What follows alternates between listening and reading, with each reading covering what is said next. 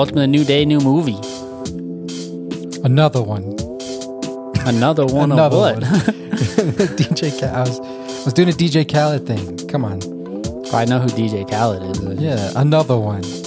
Oh, welcome to the new day, new movie. Where we watch 365 movies in 365 days. welcome to episode four.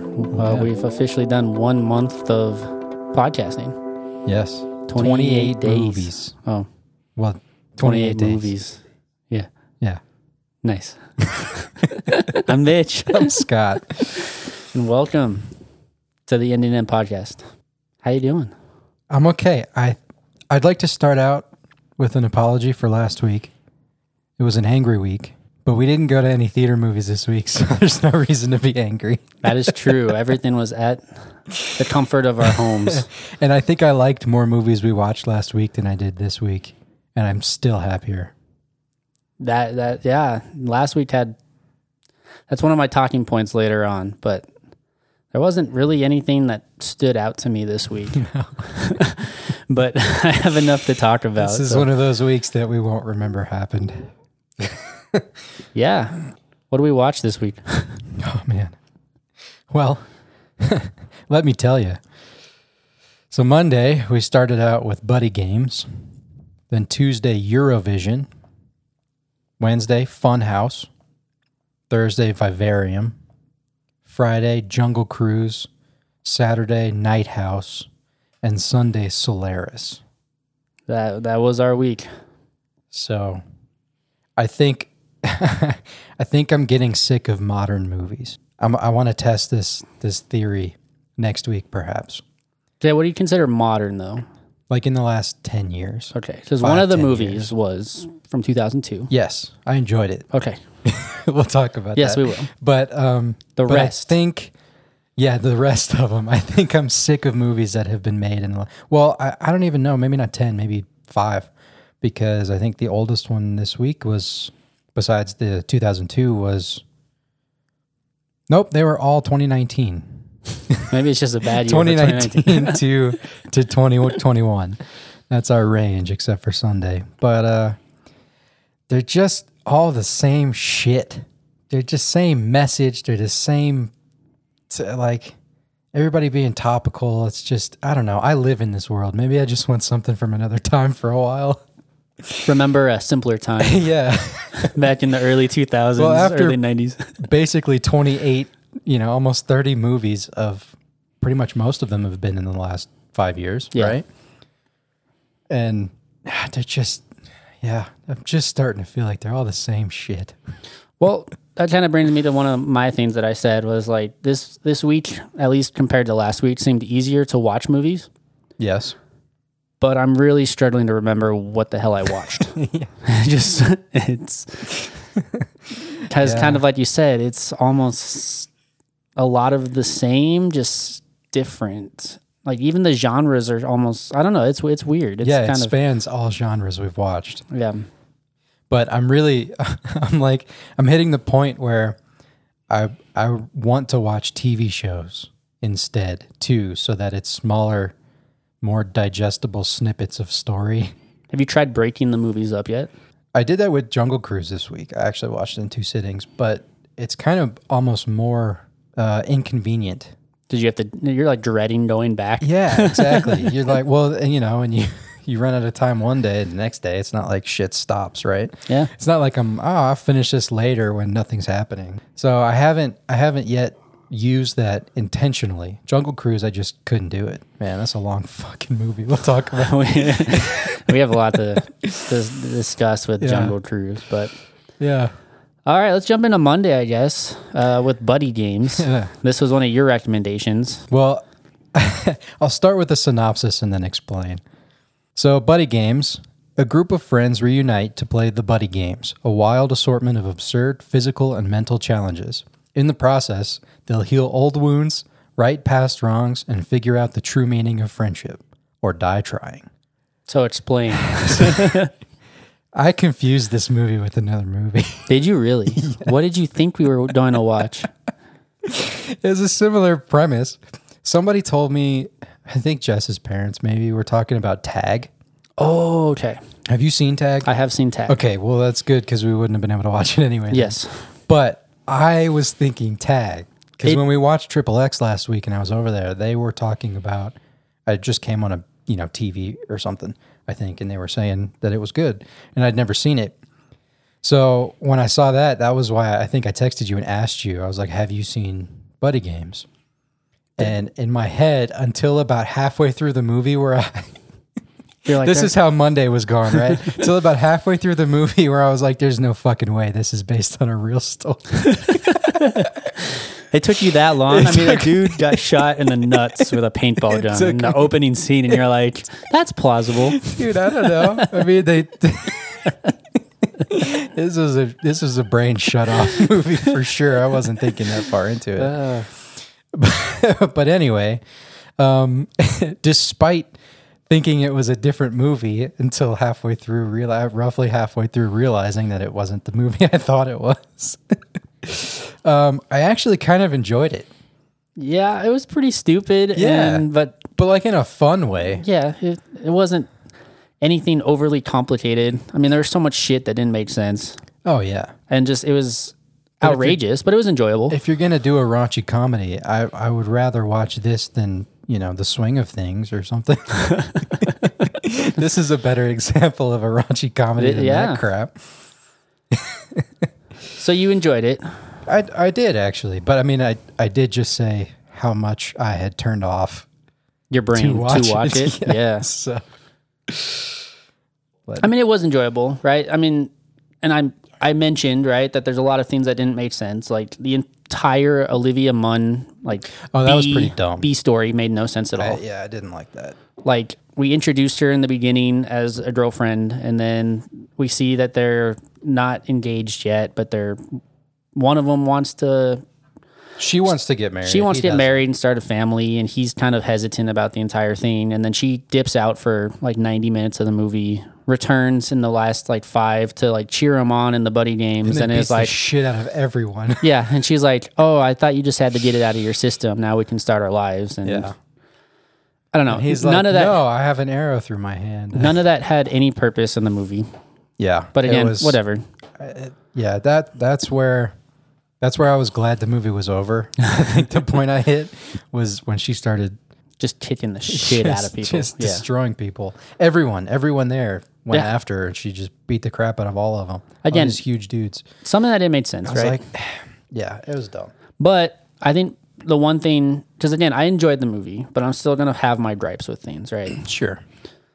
But I think Josh Duhamel and Olivia Munn are in a relationship, and I guess they don't really explain that he has a business, but the business takes off and he sells Well, it for three hundred and eighty-seven million dollars. Yeah. I guess my thing is, and obviously I'm not in this situation, but I feel if I came into this much money, like just stupid rich, right? I'm not gonna like continue to have my parents live in some like grunge of a house. Like I would at least give them money for a better life. Like I'm, I don't know. his parents in a? I don't even remember his parents. It looked like it was like his his house that he Oh grew yeah, up they in, went to dinner. They, went, to, dinner. that night. Yeah, yeah, yeah, yeah. I You know, got he lives in this like Maybe they didn't want to move. Maybe they liked the house that. Maybe they did, You know, but like owned it for Sunday dinner there every years. every week. Like you're not going to go to the ten million dollar, fifty thousand Hey, square foot mansion. week, you know, they didn't go to. No, they said it was a regular weekly occurrence, which is why they were adding having sex in the bathroom as their part of their routine every week. Oh, It's- I don't know. I'm just saying, if I came into money, I know I'd be sharing it with my family, probably some of my friends, especially my best friends. I feel like I would want to at least give them something. But it sounds like everybody in this life was cut out as soon as he made that's his nuts. why you don't have that much money, Mitch, because you're too giving. That's exactly right. You have to be Every time I make money, I just give it all away. Yet the main, except for the buddy game. I was gonna say the main kind of plot of what they're all playing for is uh, he fronts one Nobody did hundred fifty thousand dollars for the games. Look, man, you're thinking too hard. They also drank what pina coladas made with Nick Swardson and semen in it, so it's not. It's not really one of those movies where you think about the money, right? I, I don't know. I just. I think this is my hardest movie to talk about this week Because, like you said, it's a dumb, raunchy comedy Yeah, it's nothing that you sit down to just. Like there's people shitting their pants. There's Nick Swardson having sex for money with old ladies. Mm-hmm. Like it's that kind of movie. And that's the one thing I didn't like about the movie. I think is I'm not a huge fan of Nick Swardson. I can't stand him really. But I think what I just need to remember from this is it's so hard to believe that this was based off a true story. right? And they never once played tag, so I don't know. None of the buddy games What the involve hell, tag. tag? Fix your title. oh man. No, it was a, it was a pretty good Monday movie. I, I would watch it again, then go back and have to watch our Tuesday movie after it. I think. You didn't like Eurovision? No. Okay. So let's get into some conversation then. okay. Because I think Eurovision was the highlight of my week. Are you serious? Yeah. Wow. Okay. Well, Tuesday was Eurovision. Do you want to tell us about it? Yes. Eurovision, the story of Fire Saga. When aspiring musicians Lars and Sigrid are given the opportunity to represent their country at the world's biggest song competition, they finally have a chance to prove that any dream worth having is a dream worth fighting for. Father is ashamed of you! He's right. My father is ashamed of me. No, he's not. That's not true. No, it is true. After you left, he looked me deep into the eyes and said, I am ashamed of you. Oh, I, I don't And know then if that's. he said, Your life is a joke. Maybe he was drunk. No, he said, and you might think that I'm drunk, but I am dead sober. This was definitely a Will Ferrell movie. This was one of the most Will Ferrell movies I've seen since Blades of Glory. I it, think. I think it's actually the same director from Blades of Glory, which is why you got a lot of those vibes. Oh yeah. Yeah, it's been a long time since I've seen Blades of Glory. I remember liking it when I saw it, mm-hmm. but I was also like what, 15? so, so, I mean No, I I'm I'm torn because I didn't I didn't love it. I wouldn't watch it again, but I didn't hate it. All right. So let me say this Rachel McAdams is- is wonderful in this movie. Yeah. She's a delight. I just like I think the quote that sums up my movie of this, and I'm going to say it early because then I want to talk about the rest. Okay.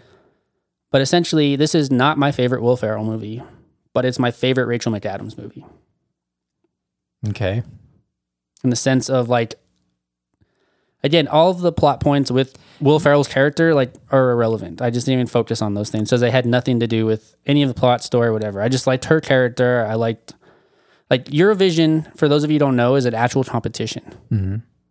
And I don't know how long it's been around, but it's held every year by the European Broadcasting Union. And essentially, as the show does, right, it brings a bunch of countries together who all send a representing Compete artist. with a pop song. Yeah, and they have to compete in a real world competition. And this movie actually had a lot of past winners. Did you know that?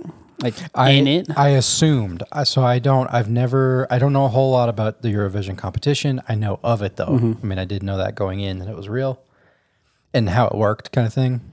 But uh, a lot of people, I, I assumed a lot of the stuff in the movie was references that I just didn't understand. Yeah. Well, I'm saying so like in that pitch perfect like riff off or the Sonderland as they call Sure, it in I the figured scene, that was probably all of those everybody people was- were like past winners or past competitors. Like Interesting. so, again, a little nod to them. Yeah. I don't know. Like I just found it fun, and I think again the Will Ferrell parts I'm just kind of disregarding because I just he didn't do much to the story at all. Like he had a dream to go to Eurovision, which is the driving factor of everything. Yeah. But like even like him singing at all is like irrelevant when like you're putting Yeah. the band That together. the whole thing. Was he's the he's the heart behind the band, but he's But- the, the talent really. I yeah, guess. you know. But let's see here. You didn't like it, so let's let's I jump I on. that. didn't. I don't think you hated it. But no, you I didn't hate it, but it was just so. I don't know. I knew it was long too.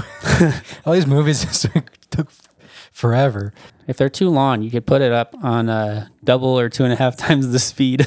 I have that later. I think I was going to say that for Jungle Cruise. I was going to say, hey, you guys who I said who watch YouTube and other stuff, you know, two times speed, that I don't understand you. You know what? You get it now? but they're not forced to watch these like we are. Like we have to sit through it. Yeah, we You can just turn it off, right? I would rather just do that. No, I, I wouldn't have turned this one off, but I, I don't know. I mean, I have been singing "Yeah Yeah Ding Dong" all week.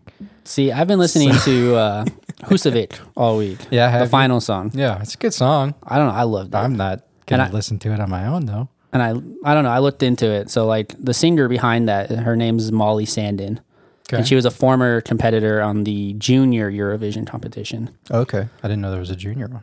But she's from Sweden, and I don't know. It's just like her voice is incredible. I think. Yeah, it was good. It was good for the end of the movie.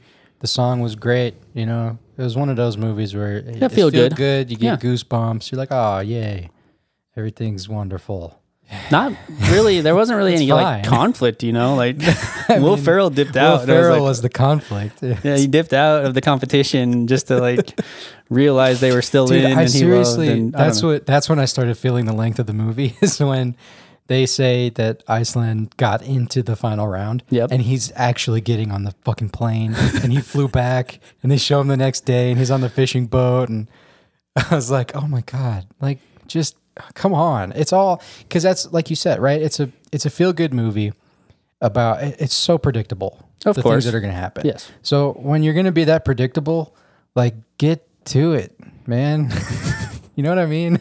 I don't know. There's cer- there's certain scenes and certain parts of the story that I felt just dragged, and pretty much even as great as the song was at the end, I was just waiting for it to be over. Did to you have go a to busy bed. week? Yes, I, I did. Okay, I because did. I, I, feel like I've noticed at points, at least through this, and it's only a few weeks in, but I feel like as things are busier for me, like I start to th- kind of value my time a little bit. Mm-hmm. So I could see like if you're not invested in one of these movies, like how it could just Just ready for it to drag on. You have so much other things Yeah. going on in your life that you have to focus on, and you're like, I don't want to watch this. Yeah, same thing with Jungle Cruise this week. Yeah, It, it was just yeah, that's exactly probably didn't help, right? But Mm-hmm. I don't know. A- A positive is I liked Dan Stevens a lot in this. I thought that was hilarious. I thought he was the best part of the movie, and I so I know him from a couple things, but mostly the show Legion, Mm-hmm. the FX show Legion. It's like a X Men universe kind of. It's a great show. I love that show, but that's like a totally different role. He's not. It's not funny. It's you know serious. Yeah. And, and so this, I don't know, dude. I was Just- cracking up at most anything he did. The whole movie was was great. That that song. So that song was apparently based on some uh, Russian entry from a previous Eurovision. The the the was it tiger, no, the lion, the lion, of love or whatever. I think the song was called. Let's get together. I'm a lion lover and I hunt for love. I will say though, because it seems like a lot of these songs were obviously written for this movie. They're kind of comical, right? Oh yeah, I mean, you talked Yeah. about the Lion of Love, uh, Ya Ya Ding Dong.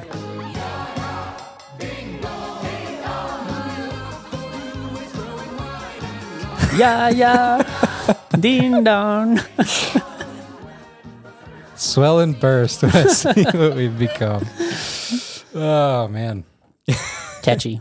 It is catchy. That was the whole driving force for Red Hand Song was they wanted a stupid catchy song. Play Ya Ya Ding Dong in the beginning of the movie, at the end of the movie. It was like, play that song. We don't care That that, you blew away the hearts of everybody with Husavik. Just play Ya Ya Ding Dong.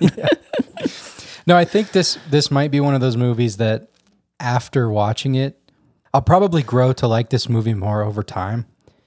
I did find something interesting. I thought was the the joke about them being brother and sister, Yeah. or or possibly brother and sister. Because Pierce, Pierce Brosnan is just a ladies' man in- Yeah. in Iceland. But so his name is Eric Yes. in the movie, right? And th- so I didn't know this. It's fascinating to me. It's crazy. Icelandic names, yeah. Yeah. Yeah, I yeah. Yeah, yeah. Ding dong. I know where you're going. But yeah, so Iceland has like a strict naming system. So if you are a boy, your last name will be your father's first name and song, like Yep. the the suffix song. And then if you're a girl, it will be your father's first name and suffix daughter or daughter. So their their last name is Eric Song and Eric's daughter. Yeah. And uh, so that's like a joke in the movie is they're they're playing off of that. Oh, they don't know if they're brother Probably and sister. not brother and sister, but yeah, they're from the small town and Eric. Yeah, Eric's son, dad. Yeah. Eric's daughter. Yeah. yeah. So that's pretty crazy. But uh, even further into the naming thing, like they have a committee. Iceland has a naming committee. Did you look? Did you see I that? didn't see this far. Dude, so their first names have to be approved. They have a list of first names that are allowed. and it's like a whole because of the isolation, right? Yeah. And tradition, just the way they are. They have like no new names are allowed. They have a set list of names that has been adjusted over the years. But yeah, but you have to submit. You have six months. They give you six months to name your child. Is this before or after birth? I don't know. I didn't actually look that up. Interesting. I don't know. But you get six. You have six You, month you have six month window to time name your period to name your kid. and it has I to be assumed approved. after. I was thinking the thing's born. You know, it's a boy or a girl. I mean, you know that before it's born, I guess. But, but yeah, it has to be approved by the committee. So if it's not one of the like list, Was it the vampire committee get. from What We Do in the Shadows? Because Naja was in this film. Nadia was in this film. Again, another. That was great. Like I had never seen her in anything either, so Yeah. like it's kind of nice seeing some of these, like either television true, stars yeah. or other like branch out into movies. But yeah, see, I, I'm all smiles talking about it, so it was, it was fine. like I said, I think it was up there for like my highlight of the week, and I think I'll probably reference this a lot, but this was just a week of average movies. Yeah, Like, there was no I no- suppose I can see with the rest of the movies we watched this week how this could be a standout. There was like no Dune, right? There's nothing that like Oh yeah. pushed the bar this week. Well, okay, interesting that you say that. We'll get to this down the road. But we'll come back around to that idea. we will, we will. but uh, not right now because right now we're going to talk about Wednesday. Funhouse. so this was one of Thanks my Thanks for picks. picking this one, jackass. Couldn't have been that bad. All right, you you can admit it because you just watched the trailer right before this. Yep. Like the, The trailer trailer, sells this movie. oh yeah, the trailer makes it look so much better than it actually is. Yes. So let's talk about what Funhouse is really quick. Yeah, so Funhouse, when eight celebrities from around the globe are invited to compete in an online reality show, they soon realize that they're playing for their lives, as those voted off suffer horrific consequences broadcast live to the world. So I guess when I saw the trailer, obviously it's a reality show, so I got like that Love Island or um, Jersey Shore vibes meets Squid Game, right? Okay. Everybody's paying playing for a cash prize. Uh, Yeah, you talk that's in how front you of sold it to me. yeah, you talk in front of the cameras, right? And like you have your little you know moment. They they get to this house and do you want to play a game? right it's it's essentially kind of like a saw themed right because like they all agree to participate in here but then they just show up in a house they don't have their phones they don't know how they got there they have no idea where they are and this panda Sexual harassment. That's all I could think the whole movie, dude. but he comes on this screen The whole movie. because he's like he's essentially like a cgi like Really shitty CGI. CGI panda. panda. that's being motion captured from the guy kind of running the show. And he's talking to all the players about there are rules you have to follow and you have to do this and you have to talk to people. Yeah, he's like the host. yeah, he's, the, host, of the, show. Yeah. I mean, I don't know. I thought it was a pretty interesting concept. Execution? It wasn't a great movie, right? But I, I didn't know what to expect. Okay. No, that's fair. I'm just giving you shit because I mean, like I said, that's how you sold it to me, right? We both went through about in this last year of watching Love Island Yeah. Australia it's so terrible. It's like guilty pleasure of ours. And so that plus Squid Games is top- topical. Mm-hmm. And so yeah, what's not to like about Love Island Squid Games? I mean, did you get that feel at all? Like, was I kind of in the realm of, at the very beginning. yeah. I mean, when you first don't know what it is and you're expecting Love Island Squid Games, sure, it feels like Love Island Squid Games. Then you meet all the people, and their acting is about as good as all the people on Love Island. So we're, they did accurate They did right? good, yeah, I guess so. What's your favorite color? Speaking of, what's your type? Nobody's gonna get this reference. if you watch any Love Island Love episode Island. ever, and they're trying to meet each other. They usually have two get to know you questions that are are a must. The surefire way to know someone's soul. yeah, what's your type? And what's your favorite color? What's your favorite color? oh, I think Yeah. I think I know where you were going though. I think you were going to say the uh, acting. no. You were about to mention one of the actors in this. yeah. Go ahead. Walt is it Walter or Walter? Val- I think it's Walter. Okay, so Walter Skarsgård, Mm-hmm. who plays Casper, is in this, mm-hmm. and he's the brother of Bill, who plays Pennywise, mm-hmm. Oh, the whole family, and the son of Stellan and from Dune, and so many other things. Right? yeah, the whole family's talented. This poor chap never got the, the acting gene though. he should look into business or something. dude. I guess when I don't know, like I guess you're. Uh. Usually, it's the opposite, right? Like Stellan pushed out like eight kids, dude. He was There's a lot of there's a yeah, lot there's of kids. Skarsgård kids. Yeah. So usually you're just hoping for one of them to like come away with, you know, as you said, the acting ability, mm-hmm. The acting gene the acting gene. but that acting parents only seem to have, I guess. but like, yeah, the opposite, right? He he, he didn't get it. Poor guy, poor guy tried his hardest. I mean, he wasn't terrible Wasn't terrible, compared no. to the That- rest of the, thing, cast, right? That's that whole when you put an ugly girl next to a pretty girl. Oh my god, put an uglier girl. Come on, that's been explored in movies in the past. Nobody watched any comedies in the early 2000s. Oh, it's uh like in How I Met Your Mother, the cheerleader effect. Yeah, that. Thank Yeah. you. Yes, exactly that. Right? you get a bunch of n- average-looking women next to each other. They seem to kind of One of enhance them each pop- other. Yeah, yeah. but then you look at them all individually and you realize, yeah, I, I get what you're saying. so when you put, As a group, the actors in this movie were okay enough. Yeah. But individually, when they got their own scene, yeah, they Oh, didn't play, they didn't play the part very well. But I don't know. I thought it was like obviously has that like Saw cube type of feel to it, right? cube. That's another like you wake up in a location and. Hmm. Anyways, How you wake up in a, how you wake up? how you dead? wake up dead? morning he woke up dead. How the hell do you wake up dead? Because you're alive when you go to sleep. Wait, just tell me you can so you help telling me that you can go to bed dead and wake up alive? You can't go to bed dead, man. That shit would be redundant. Yeah.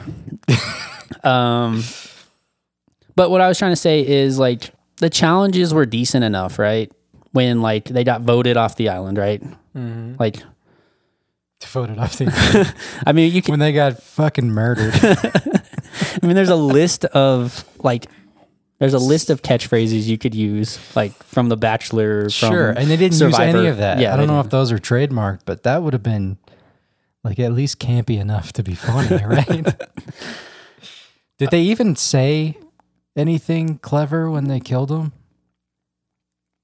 I don't think so. All I remember is the panda saying every time the results, they just said he just said, "Who- "Who the votes are in? Who." Do you know? You know what I'm talking about? yeah, when he's trying to announce who is going to go into the competition to see if they stay in the house, essentially, Yeah, he has some sort of some- catchphrase. yeah, but it's it's not anything. So without further ado, let's find out who. No, it's like it's yeah, it's not you like you don't remember it, right? But you heard it seven or eight uh, times. This whole movie was like its character that ended up winning the competition. Explain. It was boring Oh, you're talking about the won. quiet reserve character that won. because she was in on it. she was in. Yeah, that's the the twist. Spoiler, since they didn't show literally anything about her the entire movie. Yeah, You never see her do anything, she's a chess master, and she keeps winning. And Oh, she yeah, lost the at chess. master. but then she also said, "I am never letting you beat me at chess again." Did she say that? At the end, when like they do the reveal that she was in on it the entire time, Yeah. He's like, "Did you have fun?" She's like, "I did, but I'm never letting you beat me at chess again." Oh, and that's when they start making out. Yeah. Because if you didn't get that she was in on it the whole time yet, now you really will. Well, they they spoon fed you that she was in on it. I don't know. I like the Irish guy. The UFC fighter. That was kind of a good scene. yeah, him fighting everybody actually the- wasn't bad. It was the most interesting part of the movie. Like everybody. So essentially, how this worked is like this was live streamed to everybody in the world if they wanted to tune in, and there was no commercials. It was pretty much 24 hours of reality content that people were able to engage in and watch, and the contestants were able to do whatever they want to essentially get votes. So some of them were trying to be genuine. Some of them were trying to play the game. Some of them took their clothes off. Like it was however you wanted to get your vote. Uh, but essentially, there was one scene where our like UFC fighter, he has like an anger issue. His challenge was to fight one of these four people that uh, everybody got to vote who he was going to fight against, essentially to the death. So they brought out this like six foot seven, three hundred pound dude Dude with a skull painted on his face. just massive dude, and the the Irish guy ends up winning the fight. Yeah, Yeah, it was actually a pretty sick fight. Yeah. I was surprised. And then they're like, "All right, now the next part, you get to fight the other three that you didn't get to fight originally," and Yeah. they just they they kill him. He got he got his you know. He got a few punches in, yeah. Well, I mean that, that you know that was a more respectful death for him than anyone else got. I think. yeah, I got beaten like a his, pinata, uh, pulled apart. Oh yeah, that first guy who was a pinata. Yeah. was crazy. the two lowest have to compete, and they blindfold the first girl and swap the dude out for a. She thinks it's a pinata. And she has she to. just beats the crap out of this poor guy hanging there. oh, they also change her bat out. She has a normal Oh, bat, yeah, with and, then, spikes. and then they give her one with like nails embedded in it, and just everyone's like forced to watch. I don't know. It, it, it was. It's exactly what it sounds right, right? It At this point of the week, I wanted to just take a nap. it was more of a comedy than it was a horror. yeah, unintentionally. Yeah, I Though, think there was yes. trying to be some fear behind it, and but Yeah, the the villain they definitely took seriously. they shouldn't. He was wearing way too much makeup. Anyway, so Thursday. oh wow, we are moving quick this week, folks. Do You have anything else you want to talk about? Who lives in the east neath the willow tree? Sexual harassment, panda. Who explains sexual harassment to you and me? Sexual harassment, panda. Which he watches the the one girl that wins masturbate by the pool, so that's fitting. Sexual harassment, Panda. I mean, the other two are also getting it on in the other room. So sexual harassment. Panda. oh man. All right, Vivarium on Thursday. So a young couple is thinking about buying their starter home, and to this end, they visit a real. Is that really what it says? A real estate agency? A real estate agency? Real estate? Is it just spelled R E A L? Yeah. Oh, I'm reading it like real. I'm like, real estate agency. I'm a real boy. oh Jesus. so Thursday. So Thursday, Vivarium. A young couple is thinking about buying their starter home, and to this end, they visit a real estate agency where they are received by a strange sales agent who accompanies them to a new, mysterious, peculiar housing development to show them a single family home. They get trapped in a surreal maze-like nightmare. Vivarium. What do you think of this movie, Scott? I enjoyed it. That didn't sound convincing, but I didn't get it. okay. After three days of mindless, drooling drivel of mm-hmm. movies, I was not prepared for the deep. But I enjoyed visually, I enjoyed uh, atmospherically, I enjoyed the acting. I usually hate Jesse Eisenberg. He did good in this. Um, he annoys the crap out of me these days, but uh, I really liked him up until his death scene. That was pretty lame, but whatever. Uh, I just felt like it was trying to be really deep, like some message on isolation and parenting, or I don't know. I feel like you're digging way into it, right? Which I guess you you can with this movie. There's a lot to sure, unravel with it. Um, and I'm just pulling this off of IMDb, right? But like my take on this is it's kind of like a parasitic host type movie, right? Where the they're essentially the host is forcing you to raise their kids to replace them in a sure. long line of evolution of I don't know. But this is from IMDb. on the trivia page. Okay. Uh, but the opening sequence displays the activities of an avian bird brood parasite, which are organisms that rely on others to raise their young. So the brood parasite manipulates a host, either of the same or another species, to raise its young as if it were, as if it were its own, using brood mimicry, for example, by having eggs that resemble the host's. So that's what that's another Soho. If I would have known about the garlic, it would have given away the ending. Yes. If I would have known what the hell these birds were at the very beginning of the movie, I would have known what's going on. So like, yeah, the opening sequence is If that If you're right? smart, they ruin the movie for you. And like obviously this came from further research. I didn't go Sure, in knowing yeah, yeah. this, right? you don't know your species of birds off the top of your head. Bluebird, blue jay, robin. Blue-footed booby. Is that a bird? That was Mr. Shore's favorite bird. Oh. Remember, he had some hanging above his desk. I never had his would go up to Scott. people and always say, "You like my boobies?" Uh, uh, but yeah, so a lot of things that you kind of already mentioned, right? I really love the acting in this. Um, I enjoyed the concept of the film, and it really, I th- it got pretty weird, which I really liked. oh yeah, Like it got really weird. Like it just all of a sudden. Uh, every time they were in that neighborhood, dude, I was getting the Cat in the Hat vibes. yeah, Right? yeah. With, I mean, like, that's all of the houses looking similar. And when I say Cat in the Hat vibes, like the neighborhood, I'm talking about like the live action Yeah, the Mike, Mike Myers, Myers. one, not the Halloween Mike Myers, but the Austin Powers. Mike Myers, not Michael Myers. Uh, isn't I don't know. Do people call anybody Michael Myers? I don't Mike know. Myers. Do people call Michael Myers? You know what the fuck I'm trying to say. Anyway, Cat in the Hat. No doubt about that. Super fundiferous feline. But yeah, so I was watching it and I was like, I couldn't piece it together, and so I was doing like research, trying to figure out like Of what it was reminding you of. of what it was reminding me of. Oh, so I was like going through like my my movie kind of vault, Mm-hmm. as you could say, and I was like, what the what is this reminding me of? Yeah. And then I was like, same thing. Cat in the Hat, like hundred percent. Greenhouses, that whole neighborhood, all like the same. Yep. Yeah, everything's similar about it.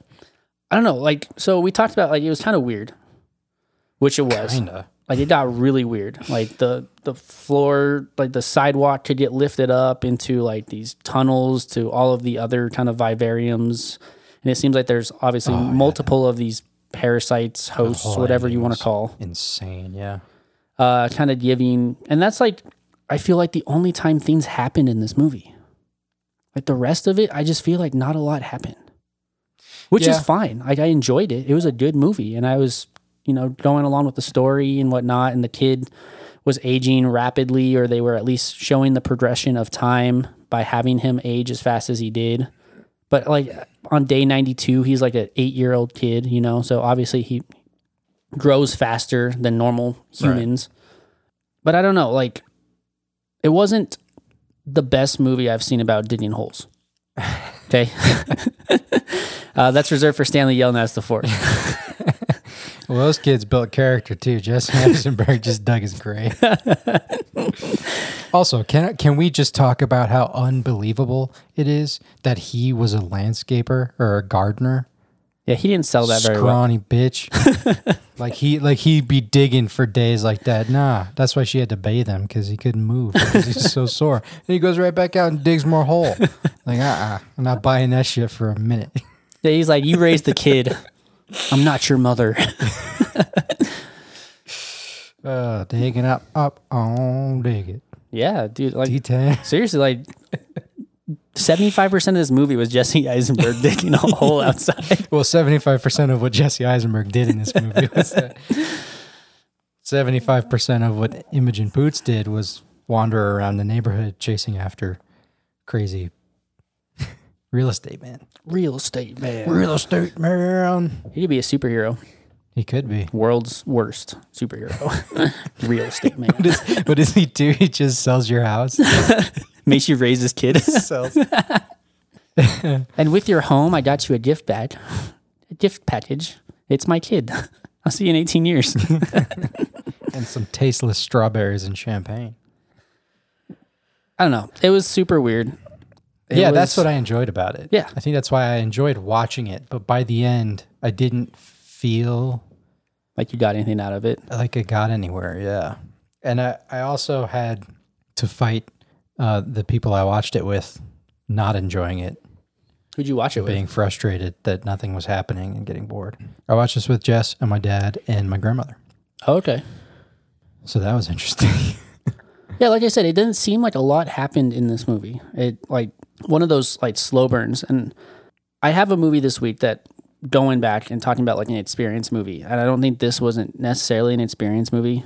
I, it, I it had parts that I mean, you kind of just just watching was a spectacle. Mm-hmm. Yes. So yeah, I would classify this as that. Like, it kinda bridged the gap. Sure. but I think compared to Sunday, like it's like Oh, I think yeah. Solaris is definitely an experience movie where this. I would say Night House too, Oh yeah, which I have nothing else to say for Viv- Vivarium. so, do you want to try and get there? we have to get through Jungle Cruise to get to Shit. I thought you would notice. oh man! All right, let's talk about Friday then.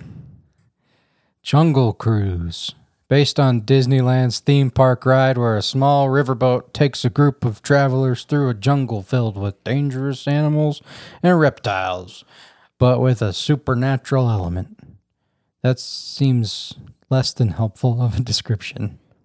Did you pull it directly off our sheet? Because that one came with like a fucking I didn't essay. I didn't pull the big one. That's why I didn't pull that one because it was massive, yeah, like The Rock, the, Dwayne Johnson.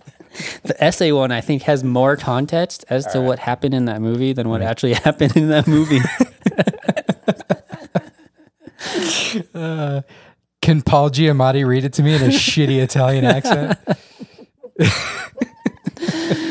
1916. Here it comes. Uh, the essay? You want me to read the essay? I want you to read the All essay. right. Get ready, folks. This is going to be about as long and grueling as watching this fucking movie.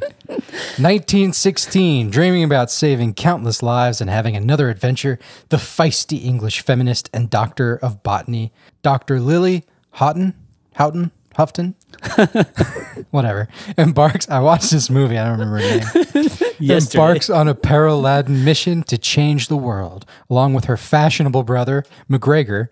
Dr. H- H enlists in oh the help of, an- of the arrogant, wisecracking riverboat skipper, Captain Frank Wolff, to guide them through the serpentine Amazon River in this swift wooden, oh, his swift wooden boat. Is that a euphemism too? now, as the intrepid trio ventures deeper and deeper into the heart of an impenetrable, gr- I think these are all euphemisms, man. What is this movie? I don't This is remember like the any of cover. this. this is like the cover of the Little Mermaid back when it first came out. An impenetrable green maze, searching for something that cannot be found, a centuries-old curse, and the ruthless aristocrat Prince Joachim Yes, Joaquin. Joachim threatened to put an end to their ambitious plans, and sooner or later, the jungle always wins. It's not done. Is it true that the Spanish conquistador Don Ag- Aguirre Oh my god. is his name, dude? That the Spanish conquistador Don Julio was lost in the same godforsaken part of the world? Is it true? Quite possibly, because he's in most of the fucking movie. Dude, fuck this movie. I didn't even hate this movie that much. It just reading that made me upset. Back to week three anger. Uh, this was a movie that did come out in theaters, so maybe that's why you're upset. the best part of this movie was um, The Rock's delivery of all of the really shitty Dad jokes. puns Yeah. and dad jokes. Yeah. Other than that, this movie can get fucked. Okay, I had that parts I did enjoy. Terrible dad jokes, and the fact that The Rock became a rock. I didn't even put that together.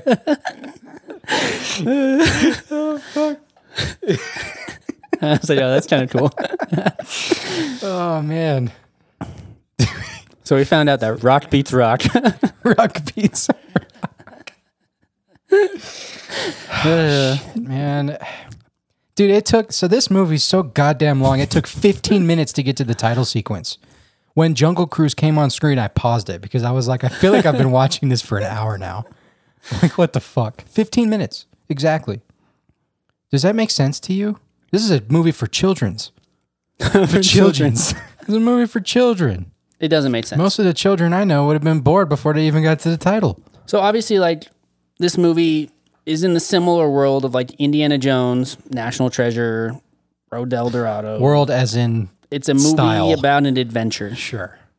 right? And there's some great theme that awaits them, which is the tree of life. I think is what it's called.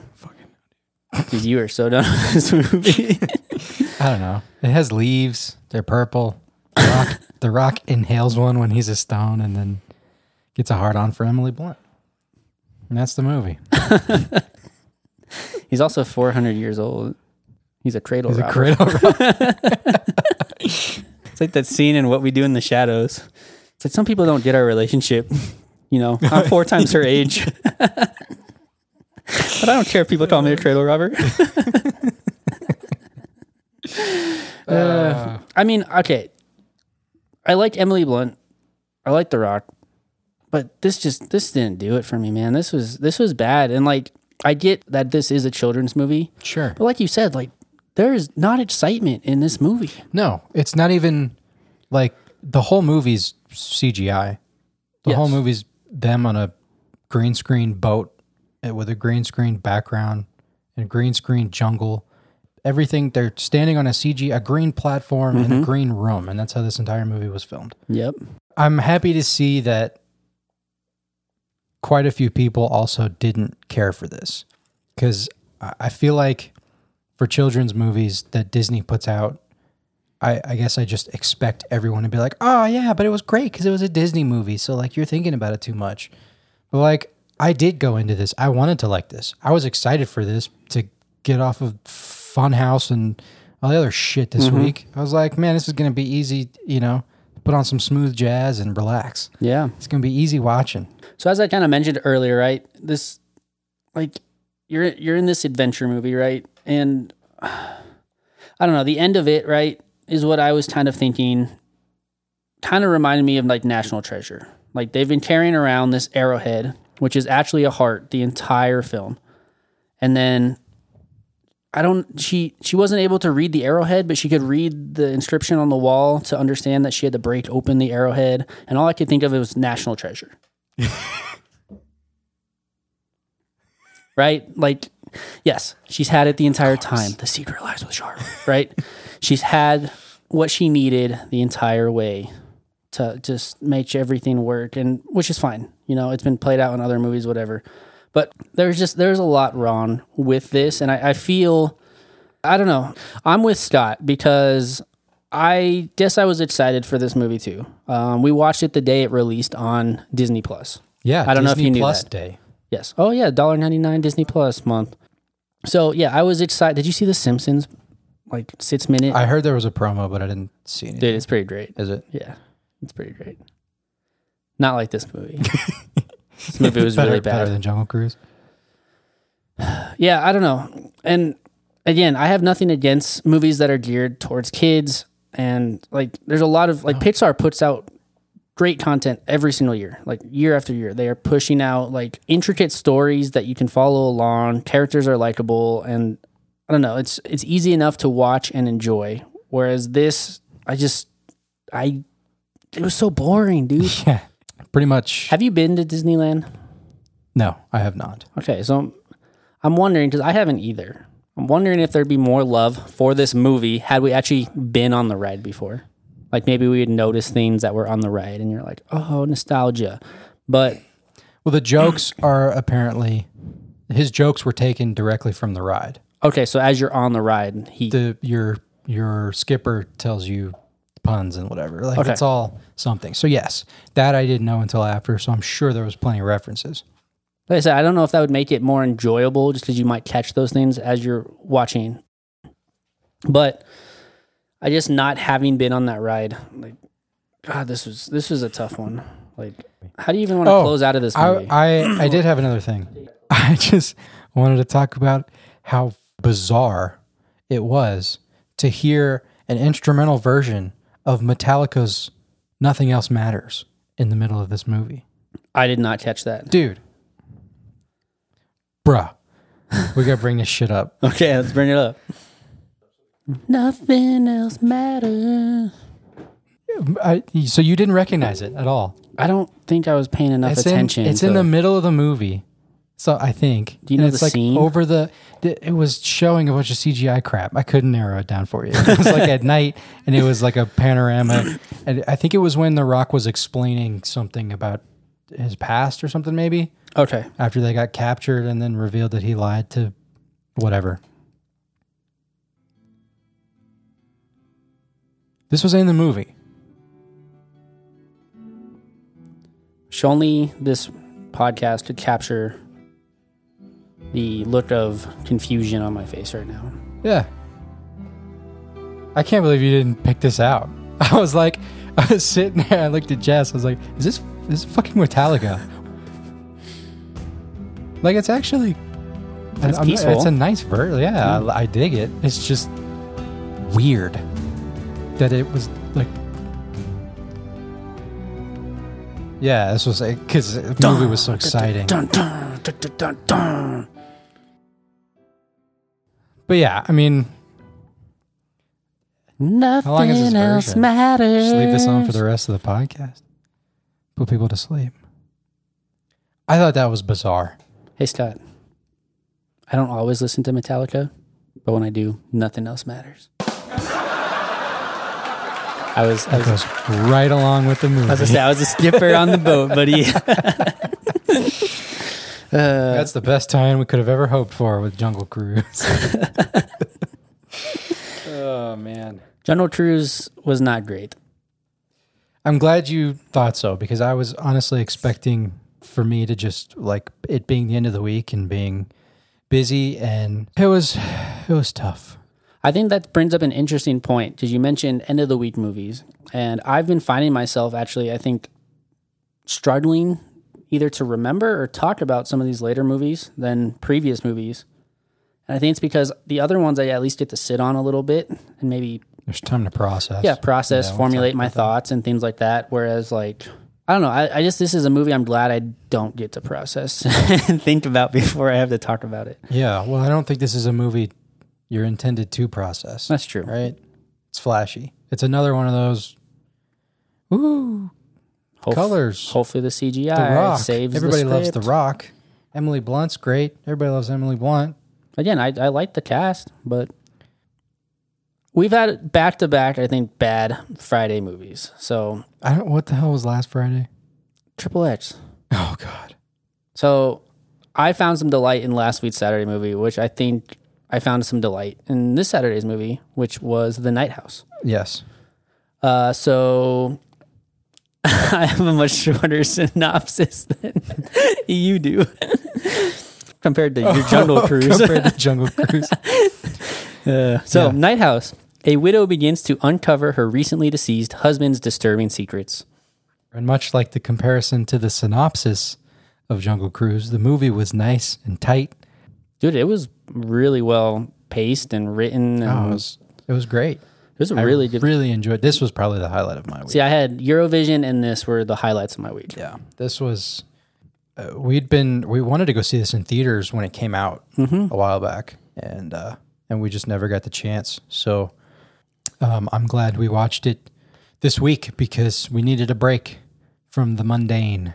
This this was a great movie compared to the rest of the week. But the movie starts off with Rebecca Hall, who plays the character Beth, uh, coming f- home from her husband's funeral. Uh, we find out her husband shot herself, shot himself out on the boat, and it kind of came as a complete shock to everyone. And then as the movie unfolds, we learn that Beth, previous like in high school, had died recent or had died for like four minutes, and then the movie revolves a bit about around like death trying to bring her back, or some demon, what they re- refer to as what uh, Nothing. nothing, right? Yeah. Uh, so this demon or death essentially is manipulating Beth's husband Owen into trying to kill her, and he starts researching how to essentially trick this demon, right?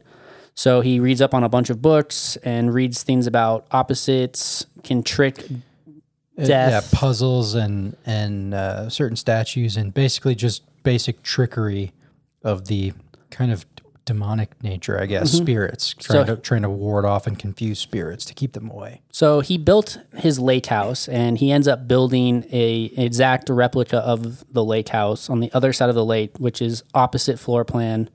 So everything's Yeah, totally mirrored. and yeah, mi- mirrored. And he ends up killing people who look like Beth uh, to try to satisfy this voice in his head saying you need to kill Beth because he loves his wife and he has and he could never hurt her, which is why he ends up taking his own life because he realizes there's no escape to this unless he does the deed.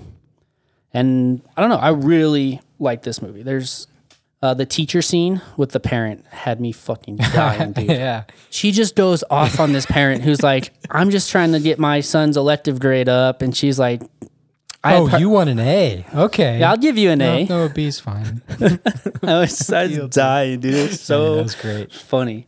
Like, not that I've had like bad interactions with parents before, but I've heard stories of Oh, sure. those, right? And I, I'm just sure that like every teacher, or at least in their career, would just love to just not give a shit anymore and just unload.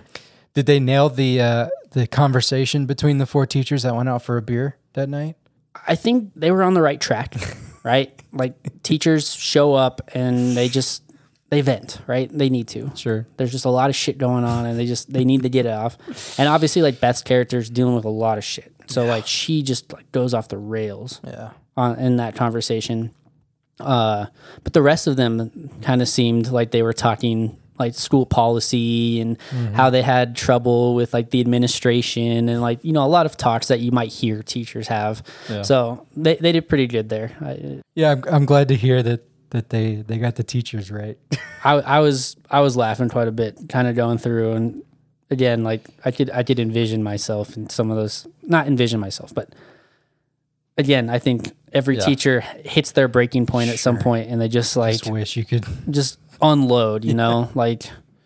But there are other scenes though that I I found myself I really enjoying, like the lake scene at the end with like the red lighting across the lake. Mm-hmm. Oh, just everything was so good. And Oh, the cinematography in this was great. essentially she's like talking to nothing at this point or the mm-hmm. the demon right of making the decision to go or stay type thing and i'm sure there's some symbolism some people were reading into it like what is the name of the person who takes you across like Oh, the uh, styx river is that Charon, the ferryman in Dante's Inferno. yes you, you kind of got did you get similar vibes to that i kind of did Um, not necessarily like I didn't pick up on that in watching, but I I could see it. see how other people kind of Yeah. maybe interpreted that. Sure. Yeah.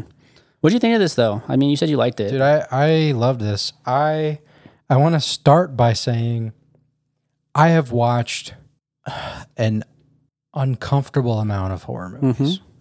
in my life. And I'll give you a little about me, a little background. I was a scared child.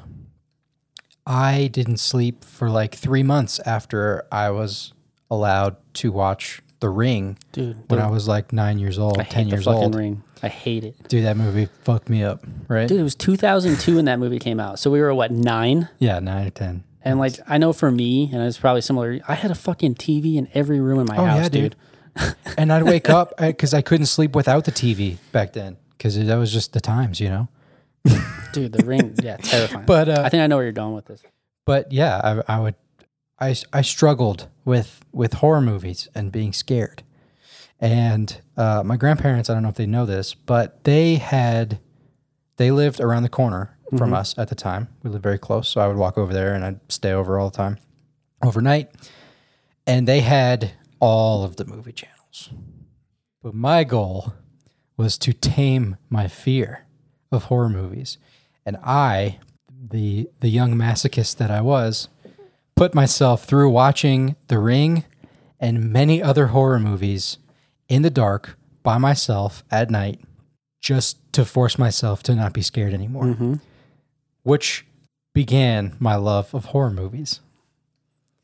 And so I have seen many, many horror movies. And Yeah. at this point in my life, jump scares do not affect me in the slightest. Mm-hmm. Not in the slightest. I haven't gotten got by a jump scare in probably multiple decades now, right? Pushing. And so this movie really surprised the hell out of me with their tasteful and effective usage of jump scares. I've never seen anything like it. It was a movie with jump scares where I wasn't annoyed that they're trying to scare me with jump scare. I, I, I watched it with my dad, and after the first one, my dad was like, "I think I just pissed myself a little." Yeah, I wrote on here. I was like, man. this for me has been the scariest movie we've watched thus far, Absolutely. and one that I have one of the scariest movies I've watched in a long time. Actually, like just just like you said, like The Ring got me really good, and I still haven't watched that movie. I don't think back since I watched it when I It's was nine. it's shit, dude. I'm sure it's terrible, but it, it freaked me out. And this movie, with the use of like camera angles and oh, furniture to create like The shapes, the shapes of a man, and the reflections that you pick up subconsciously. the- Yeah. dude. But the, I mean, the sound was one where they did get you with sound a couple times. But the, the running, the, she's outside of the house at night. She's got the spotlight on, so you only see so much. But it's dark, and there's just these random kids or the women. I guess The women that in hindsight, attacked, now that yeah. you know, yeah, you don't know at the time, so I didn't even register it until just now, actually. But it's the women who who were dead in in the house across the the lake that were running around her house, and they like materialized out of thin air, running next to her. Mm-hmm. And so you're looking at her on the screen, center screen, and there's nothing around her, and then you see. Out of thin air, right next to her, one of the women appears and runs past her, and just the way they did it just has scared the ever living fuck out of me, dude. dude, yeah, it was it was Good pretty God. creepy. It was a, it was a terrifying movie for sure. And again, it was like I, I almost didn't write it in my notes of just being like there was points where I, I got legitimately kind of freaked out. dude, I got some goosebumps. the statue in the other house when she's hanging out in the other house, and because like, and another thing this movie does is because there's a lot of movies that try to horror movies now with the jump scares try to divert your expectations where you're like, okay, there's a jump scare coming. I mm-hmm. can tell. I've done this a thousand times, and then they don't quite do it, but they never do it to where they actually get you. They just do it to where it's like shortly after you would expect one. So you're still kind of like, that was stupid, right? But this one, you're you're anticipating it the whole movie pretty much. You're like waiting for something to materialize or you know some some some jump scare. You're waiting for it, and it never happens until you're not waiting for it or you're not expecting it, and then boom. And I've never had a movie utilize jump scares so Well, so enjoyably. yeah. Yeah. I was very impressed. And I think other things just kind of bouncing off of that, it really did well was like the tr- transitions that they had between um, like being awake and being in this like dream state, right? Mm-hmm. Were so just oh my gosh, they were so good. Where like I can't even explain kind of how they did it because it was she was like laying on the couch with what's her face, and then like you slowly heard her voice kind of fade away, and then like she kind of opens her eyes, and like it just oh, it was so yeah. Well She's not there anymore. She's yeah. Yeah, there was ah I I really this might be my favorite movie that we've watched so far Wow. besides maybe Dune. Mm-hmm. Um, but I mean, it's two different two different realms Oh, of movie, right? completely. but I I really really enjoyed this, and I I just think there was there was one scene you may know what I'm talking about where they're showing her sitting on the couch. She walks into the house with the door open, and then she was in the dream state. This is her coming out of it, her, right? Yes. And she's sitting on the couch, so you think it's like another her, but then the other her is gone, and she's actually on the couch And her door's open. Yeah. and the door's open and they're showing her on the couch looking at the door from what appears to be a perspective of you're kind of looking at her from behind the couch and she gets up and walks kind of towards off screen and the camera pans and it turns out the camera was actually showing you a reflection on like the window of something or a mirror so when it when it pans across it completely changes the orientation of the room when she goes to hit, like close the door. I I seriously stopped the movie. I looked at my dad. I was like, "The fuck just happened?" And I rewound it and watched it. I was like, "That was incredible." yeah. Seriously. I was so excited, dude. I mean, great. between that, uh, I, I mentioned like just like the really slow zoom ins that they did Oh, yeah. on like either nothing or like even her reaction, right?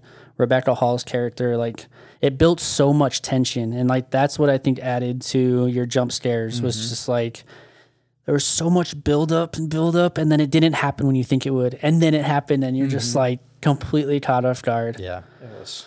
What do you think of that mirror scene, uh, where it says "help" on the on the on the mirror after she took a shower?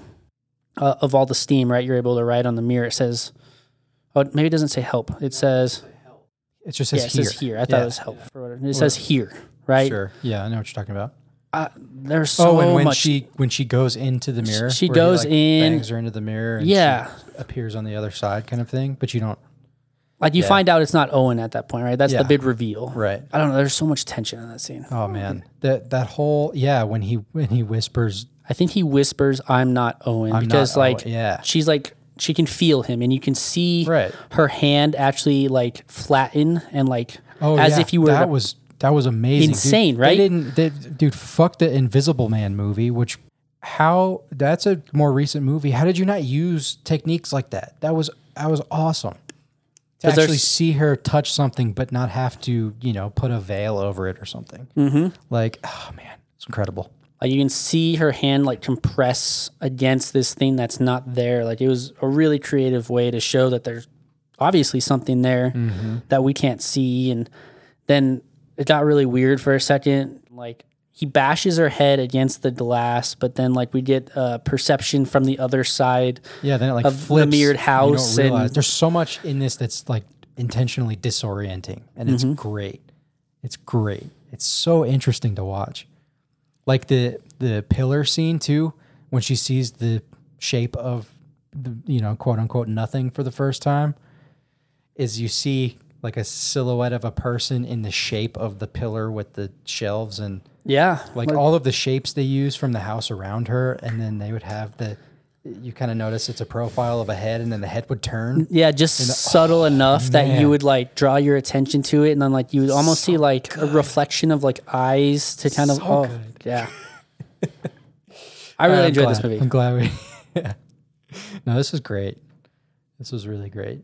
Yeah, I think this was definitely the bounce back we needed after not even just Jungle Cruise, but kind of the rest of the week. You know, like I've been Yeah. look, and again, maybe now that we've talked about it, maybe I'll change my viewpoints of saying like nothing really stood out or great. But I feel like the more that we actually got into this conversation, I feel like this is up there for I think one of my favorite horror movies. Oh yeah, this definitely in in recent years. I mean, it, it's got to compete with the likes of Slender Man and The Conjuring. And Don't say that too loud. But no. Travis's favorite movie is The Conjuring. It's not. I and I like The Conjuring. I'm not saying it's a bad movie, but you know, it's a it's a stereotypical horror movie, right? It's you know, it's kind of the standard now. It's that's what everything is, right? They're all that. They're all The Conjuring. They're all it's all the same shit. And this being kind of a psychological horror. I mean, you think she's going crazy. I mean, yeah, there's definitely things that point to that she wasn't actually going crazy, right? Like the Sure. fact that the mirror was actually Sure. broke, and there's all of these signs that something unnatural is going on. And Sure. I think they they played with the concept really well. And again, like they don't really specify. I mean, it's your up to your interpretation, which I really enjoy. Of was it death coming to summon her? Was it this demon who is trying to take control over her body? Is it all in her head and she's manipulating these things because of the grief that she lost of her husband? I mean, there's not a lot that's forcefully explained. Sure. So I I think that that plays into a lot of it, Sure. which I really and enjoy. I think you could probably go as far to to claim some metaphor to mental health stuff in this too. You know, nothing's after you. The whole idea of there's nothing there. The grappling with, which plays into the next movie also with Mm-hmm. you know religion and and uh, I think there's more you know there's more philosophical message in there too Oh, potentially. yeah. And so yeah. I think had we watched this earlier in the week, we we might have been able to unwind some of m- more of those what underlying oh, sure. If we weren't messages. so fatigued, from- yeah, yeah, sure. Yeah, we may have may have looked, you know, even deeper. But as far as surface value processing that we've been able to do in the last what twenty four hours since we watched it, pretty much, yeah, it was great. it was a great movie. Loved it. Sunday wasn't too bad though either, Sunday was pretty good too. and I'm going to be interested to hear kind of your take on things. Uh, but you want to give us a, a rundown of Solaris? So Sunday we watched Solaris, the 2002 version. There is a, an original 1972 version. 1972 version Russian movie um, that I'm assuming neither of us have seen and is also on HBO. So I say we throw it on the list somewhere down the line. I think we're gonna have to after some it. of the points I, I have. Okay, good. So Solaris is a grieving psychologist, Chris Kelvin, is sent to investigate a lonely space station orbiting the mysterious planet Solaris, where terrified crew members are experiencing a host of strange phenomena, including impossibly halcyon visitors that seem all too human. Once aboard, he confronts an unfathomable power that could hold the key to mankind's deepest dreams and darkest nightmares. so uh, George Clooney, kind of Haven't seen him in something in a long time. Yeah, and I just it's because this came out in 2002, and I thought he did an exceptional job in this movie. Oh yeah. Yeah. Like he did really great. Um, and I really enjoyed it. I don't know what your take is on it, I liked it a lot. but I, I enjoyed this. And as I was kind of digging deep into things, uh, what became kind of interesting to me is a lot of people who have seen this film, but also the 1972 version, do not like this version of the film. Really? Mm-hmm. So I I didn't look up a whole lot, but I'm guessing the the original is more of a science fiction style because it's also based on a book, Yes, correct? So uh, I have to add this to the list along with uh, Dune. all the dunes because yeah, but um, but so I'd imagine that that the the Russian version is is more scientific and Yeah, so the gripes that at least a lot of people who had seen both with this, they mentioned that there's a lack of character development in this one, which is kind of true, right? George Clooney's character never really lets go of the past, right? He he can't grow past his loss with his wife, right? Um, the lack of sci-fi s themes in the film, sure and then they also had a trouble with the pacing, which Okay. again, going back into what we talked about earlier in last week of this being more of an experience movie, right? It's gonna be slow. it's a slower movie, but I I would wager that the original was probably slow too. Again, What like did it from what come I, out? Thinking of 1972, Old, old, old Star Trek. What year did 2001: A Space Odyssey come out? in? 2001. No, no, that's false. Take it back. That was a joke, bro. calm, calm down. But I, I think it kind of goes into those things. And we talked about like people having gripes, right, with the new Dune versus the old Dune. And it might just be, you know, we're creatures of habit. We don't like change, right? So maybe because this this was a different adaptation of the book, from what I understand. Like it's different Yeah, in a It lot of more ways. It's not necessarily a remake. It's more of right? a a different narrative is kind of the focus. sure. Uh, and I guess I don't know.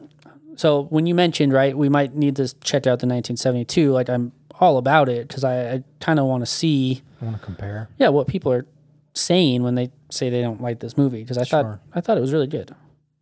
Sure. I mean, I would expect a a, s- a classic '70s space sci-fi, um, which is why I was surprised with this being what it was. But I also saw some reviews and things, you know, people talking about that. I saw that as well. So I, yeah, I don't even know how much there would be to compare because they sound like two different, completely different movies, almost just centered around the same basic story Yeah, uh, which is interesting to me. I, I'm 100% on board with watching the other one.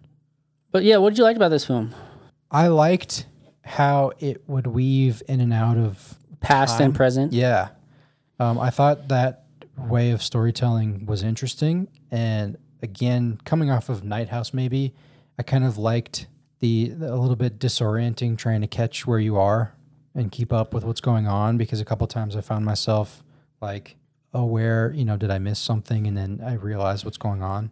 But I enjoyed that. What I appreciated about that in particular is the fact that we saw the past through his dreams. Like he was dreaming of the past, right? Which gave context as to what's happening in the present and made things make sense, right? Yeah. And I really appreciated that it wasn't like There was no person sitting there telling a story over a campfire about exposition. yeah, you, you knew like when he went to stuff.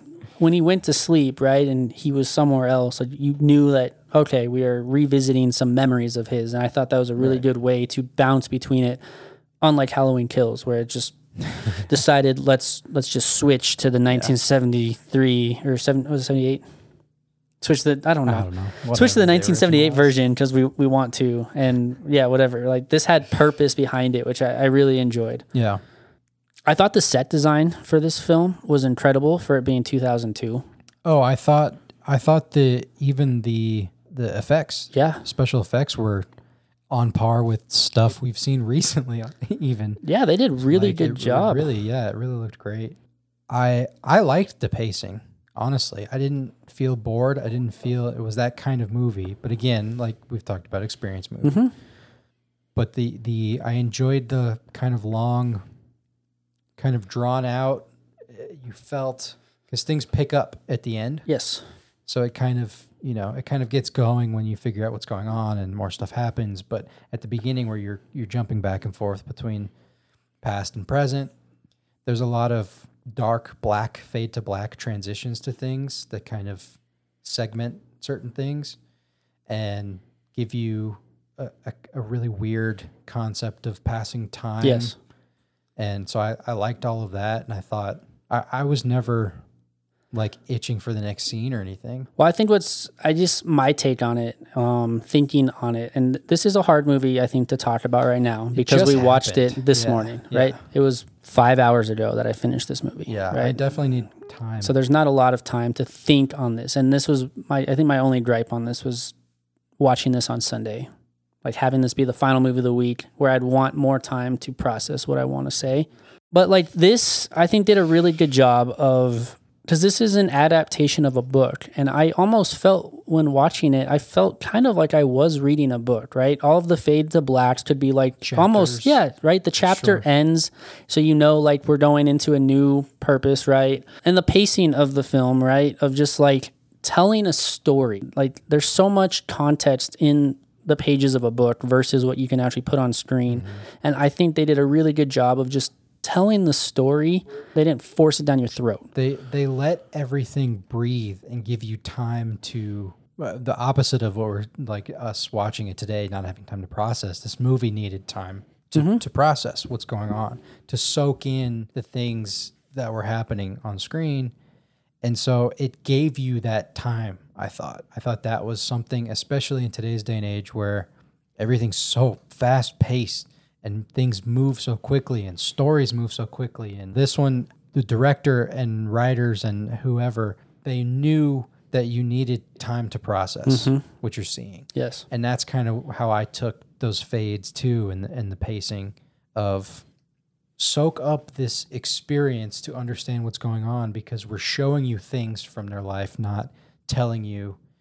Because I mean, it, it's a quick two sentence for to, for you to catch up with probably the first three quarters of the movie, Yeah. right? They were uh, they were in love. They were falling out of love, and she got pregnant and got an abortion. and Didn't tell him, and then she killed herself, and now he's grappling with Did I, did I get that right? That she drank glass. uh I remember like right before she drank something. I don't know if it was just a bunch of pills or whatever, but she broke a glass. I don't know if she like put the glass shavings in her drink and then drank it, or if she like I don't even remember that scene. I that swear to? God, she broke a glass and just like took the glass shavings and threw it in a cup and drank it. And I was like, that's a terrible way to go. If that's what I'm remembering correctly. If that's true, that's crazy, man. It just like shredded her insides. This is the way he'd like to go. I mean, she's pretty messed Disemboweled by werewolves. I watched What We Do in the Shadows this uh. week too, so I think it's just like coming out of me that like I, uh. It's a movie I watched this week, so I'm I'm referencing it because I'm talking about movies. Uh, I feel like I saw way too much of George Clooney's ass in this. Yeah. yeah. 2002, man, is a different time. Lots of George Clooney. if you if you read the trivia on this on IMDb and you take it for what it's worth, because anybody can post and it's like a fucking Wikipedia page, which I think is actually even more unchecked than Wikipedia is. Somebody mentioned on here that this was originally a rated R film because of how much they showed his ass. But then the director was like, "Oh, there's so much worse stuff that you've seen, and that's a PG-13 movie." So they were able to essentially push it out as a green or a PG-13 movie.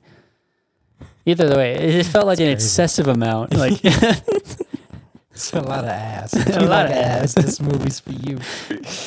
uh, I'm sure we'll talk about this maybe next week as well.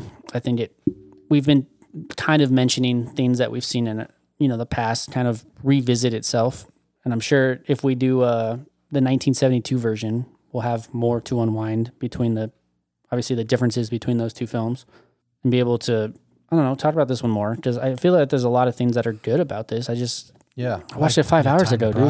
Like- yeah. I mean, is there anything else that you feel like you want to talk about with this movie? I don't think so. Does have a pretty smooth ass. How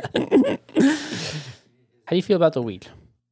I feel a lot lighter this week than last week. Mm-hmm. Um, I'm kind of upset because we had some decent movies last week that I would like to have not. I feel like I missed out on because the week was just whatever it was. But I mean, that's the that's a whole part of this experience. Is maybe you watch good movies, but you're having a shit week, right? I mean, I do think, like I said at the beginning, I'm hitting that point where uh, TV shows sound really nice to have smaller bits of story to not have to process. See, I was going a step further and thinking like YouTube sounds really nice, Yeah. dude. Well, I was going to say, well, I started watching very slowly, uh, I might add, but I started watching Arcane with Jest, a new League of Legends show on Netflix, and just getting little bits, watching a few, uh, you know, pieces of an episode here and there. Man, that's just so nice to just get a snippet and then move on Totally. let that, you know, let that soak. I've, I've even thought this week as far as every time I turn on the stupid Xfinity Flex box downstairs, that piece of shit. Wait, you're saying that you don't watch these movies on your $500 glorified PlayStation Roku? No. Oh. Yeah, some of them. Yeah, when's the last time you played a video game, dude? Like, it's Dude, I don't insane. I don't know, man. I don't have time for video games. It's kind of crazy how much this takes over your life, though. Like, we are essentially giving 12 hours dedicated just to movies. And then Yeah. obviously all the other work that's going into the podcast of editing and advertising and things. Like, we're This pushing a part time time. job. Yeah. yeah, this is this is uh, like I'm not I'm not partaking in any other forms of entertainment because I have a two hour movie every day. I'm like, oh, that's my entertainment.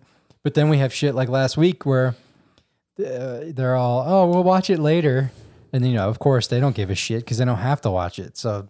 Nine, ten o'clock rolls around, and they're like, ah, you know, never mind. We're not going to watch it. We're going to go. Yeah, it home just now. screws And I'm you like, now I have to sit through a two, a two hour and nine minute fucking movie until one o'clock in the morning. Like, you guys don't have to watch it, but I do. So that's the point I hit where I was like, I'm good night, goodbye, happy birthday. I'm going upstairs because I have to watch this fucking movie. I have to watch a movie, yeah.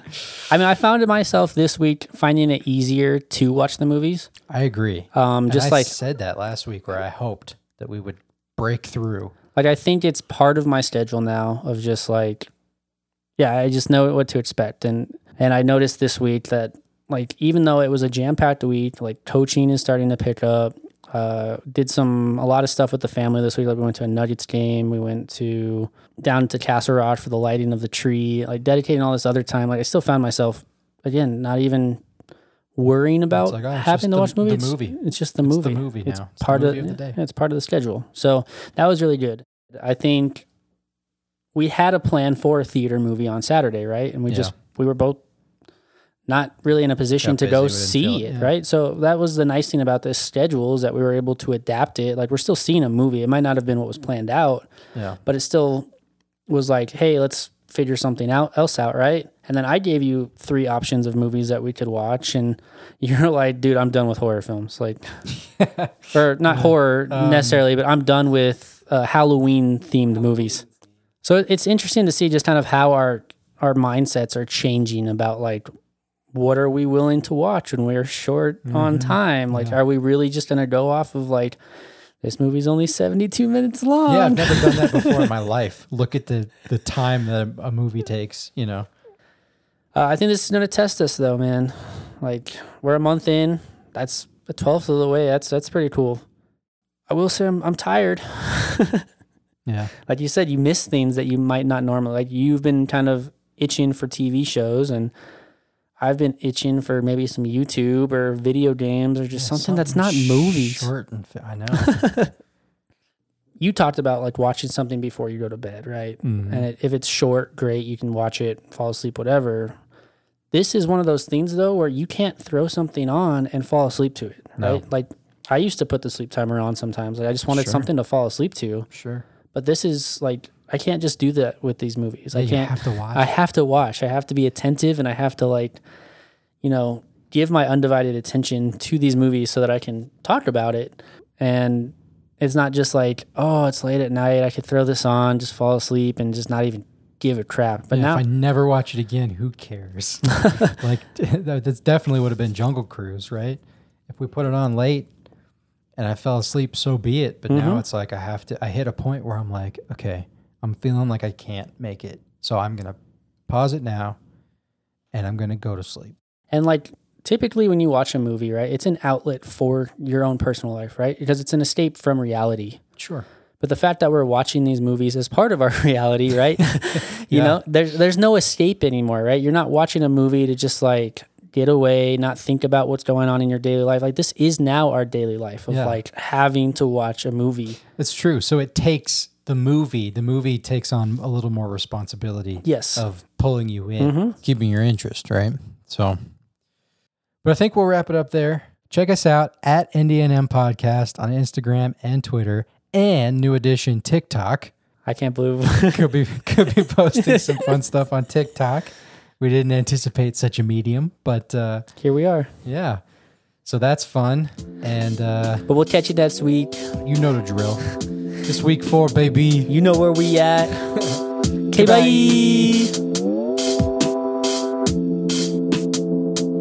Chacaron. Is that his name?